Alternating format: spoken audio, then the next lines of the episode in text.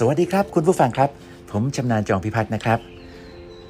เรากำลังอยู่ในรายการ My Set ไทย My Set ไทย Podcast นะครับ เป็นตอนที่เป็นชื่อว่า My Set ไทยฟินหรือ Finance เป็นการเงินส่วนบุคคล เราได้จบเรื่องการเงินส่วนบุคคลไปแล้วนะครับ ในอีกส่วนหนึ่งเนี่ยเราจะพูดถึง mindset ที่เกี่ยวกับชีวิตสมดุลนะครับ ชีวิต work life integrate work life balance แต่ว่าก่อนจะไปถึงในด้านอื่น ๆ ของชีวิตสมดุลนอกจากการเงินเนี่ยเรากำลังพูดถึงว่า ถ้าเราพิจารณาเรื่องเวลาเวลาของชีวิตของเราตั้งแต่ เกิดมาลืมตาดูโลกไปจนถึงจากโลกนี้ไปเนี่ยมันมีมิติหรือมุมมองอยังไงบ้าง เดี๋ยวเราไปคุยกันในช่วงรายละเอียดในมุมมองเรื่องเวลากันครับ ขอบคุณครับสวัสดีครับ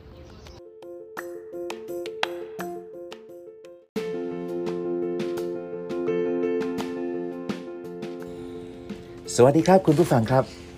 เรามาพบกันในหัวข้อเรื่อง mindset ด้านชีวิตสมดุลกันนะครับสำหรับเรื่องเวลานั้นนะครับ เราเกิดมาบนโลกใบนี้ ล้วนมีเวลาเท่าเทียมกัน สิ่งที่ทำให้เกิดความแตกต่างก็คือ คนแต่ละคนเนี่ยมีการเลือกที่จะบริหารจัดการเวลาเอาไปทำอะไรบ้าง ผลของการเลือกทำสิ่งนั้นๆ ย่อมส่งผลให้เกิดสิ่งต่างๆ ในชีวิตของเรา ตามกฎของเหตุและผล ซึ่งเป็นกฎธรรมชาติ คุณภาพชีวิตของคนเราก็จึงแตกต่างกันไปด้วยนะครับ ในหนึ่งชีวิตเนี่ยคนเรามีเวลาใช้ชีวิตอยู่ได้ประมาณร้อยปีนะครับร้อยปีเท่านั้นเอง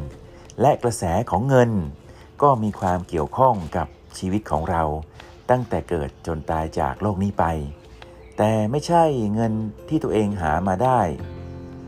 ถ้าไม่ใช่เงินที่ตัวเองหามาได้ก็ย่อมเป็นเงินที่ของผู้อื่นนะครับ ในมุมมองเนี่ยมีอยู่ 2 ประเด็นก็คือช่วงเวลาของชีวิต ในแต่ละช่วงเวลาเป็นอย่างไรนะครับ แล้วก็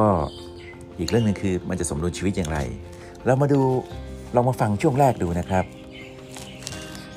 ใน ช่วงของเราถ้าแบ่งคร่าวๆเนี่ยนะครับ ก็อาจจะแบ่งเป็นช่วงแรกเนี่ยช่วงที่ 1 อายุตั้งแต่แรกเกิดจนถึง 24 ปีนะครับคือ 12 ปี 2 รอบนี่นะครับ ก็เสมือนคล้าย ๆ ว่าเป็นช่วงที่เราใช้เงินคนอื่น นั่นคือเงินของพ่อแม่หรือญาติญาติเป็นช่วงของการเกิดมาตั้งแต่เป็นเด็กการเรียนรู้นะครับ แต่บางคนอาจจะทำงานก่อนหน้านั้นบ้างเล็กน้อย ราวๆประมาณ 20-24 ปี เพราะปัจจุบันถ้าเรียนถึงชั้นปริญญาโทก็ประมาณ 24 ปีนี่แหละครับ ก็เป็นช่วงที่ใช้เงินคนอื่นครับ ในช่วงที่ 2 ก็คืออายุ 25-60 ปีนะครับ 25-60 ปีก็เป็นช่วงที่เราทำงานหาเงินให้ตนเองและหาเงินมาให้คนอื่น ๆ ในครอบครัวใช้ด้วยเรามีความรับผิดชอบมากขึ้นนะครับ บางคนก็สร้างครอบครัว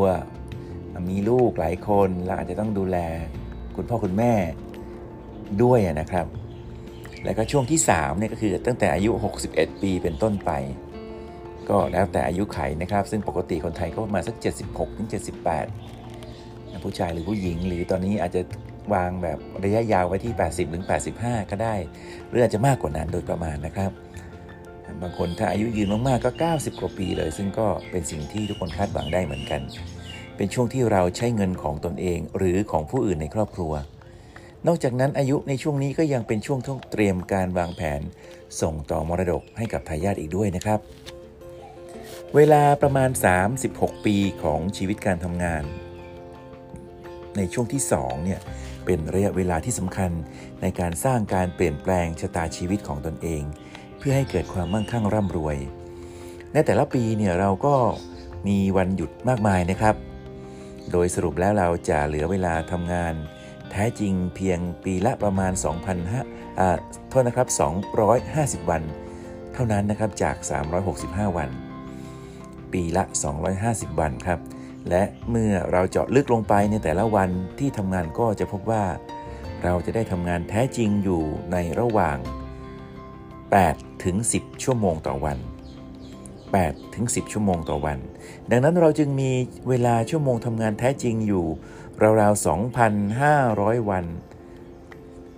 ราวๆ 2,500 ชั่วโมงต่อปีครับ ต้องคิดว่าปีหนึ่ง250 วัน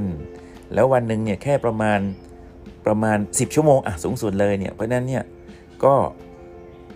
ปีหนึ่งทำงาน 2,500 ชั่วโมงต่อปี อันนี้ก็คิดแบบว่าเอาจริง ๆ เลยนะครับ ดังนั้นหากวันนี้เรามีอายุ 25 ปี ก็จะมีเวลาทำงานอีก 35 ปี ปีละ 250 วัน เราก็จะมีเวลาทำงานแท้จริงอีกเพียงประมาณ 8,750 วัน หรือ 87,500 ชั่วโมงเท่านั้นเองนะครับ แต่ถ้าอายุเยอะขึ้นนะครับ อายุเยอะขึ้นก็ลองใช้ตัวเลขนี้ไปประมาณดูก็ได้ครับ ก็คือปีละ 250 วัน อย่างเช่นถ้ามีรุ่นน้องหรือเพื่อนๆรุ่นเพื่อนๆอายุสัก 50 ปีอย่างนี้นะครับ ก็เหลือเวลาประมาณ 250 วัน โอ้โห ต่อปีนะครับ ลองคิดดูมันก็ชั่วโมงทำงานเหลือไม่กี่ชั่วโมงเองนะครับ เรามุ่งมั่นทุ่มเททำงานอย่างจริงจังแค่ไหนในแต่ละชั่วโมงทำงานของเรา เรามีความสุขกับชีวิตส่วนอื่น ๆ หรือไม่ นั่นก็เป็นคำถามที่สำคัญสำหรับคนที่ทำงานนะครับ เพราะว่าคนเราทำงาน ใช้ความรู้ใช้ทักษะความสามารถ แล้วก็ต้องมีเวลาด้วย ถึงจะมีรายได้จากเวลาที่ลงมือทำงานนั้นๆนะครับ ความสำเร็จทางการเงินอาจจะไม่ใช่คำตอบเดียวของความสุขในชีวิตของเรา ดังนั้นเราจึงควรศึกษาในเรื่องสมดุลชีวิต ซึ่งเป็นประเด็นที่ 2 นะครับ เมื่อเราประสบความสำเร็จทางการเงินแล้ว หากมีความประสงค์อยากมีความสุขในทุกช่วงเวลาที่มีชีวิตอยู่ เราก็ต้องรู้ว่า เราเกิดมาทำไม และเราต้องใช้เวลาที่มีอยู่เนี่ยไปทำอะไรในส่วนใดของชีวิตบ้าง เหมือนมีคำพูดที่น่าประทับใจว่า คนเรามีการเกิดสองครั้ง ครั้งแรกคือเกิดมามีชีวิตรอดมานะครับ แต่การเกิดที่แท้จริงนั้น คือวันที่รู้ว่าเราเกิดมาทำไม เราเกิดมาเป็นประโยชน์ต่อผู้อื่นอะไรบ้าง และเราอยากจะฝาก ประสบการณ์หรือภาพจำให้คนที่รู้จักเราจำเราว่าเราคือใครนะครับ ในที่นี้เราเลือกมุ่งเน้นไปที่เรื่องสำคัญสำหรับการใช้เวลาของชีวิตใน 5 ด้าน ซึ่งผมเชื่อมั่นว่า หากเราเรียนรู้และทำความเข้าใจในประเด็นต่างๆ อย่างชัดเจน สามารถนำไปปฏิบัติได้อย่างเป็นธรรมชาติ และสอดคล้องกับเป้าหมายของชีวิตของเราแล้ว เราก็จะเป็นคนหนึ่งครับที่สร้างความสุขให้แก่ตนเอง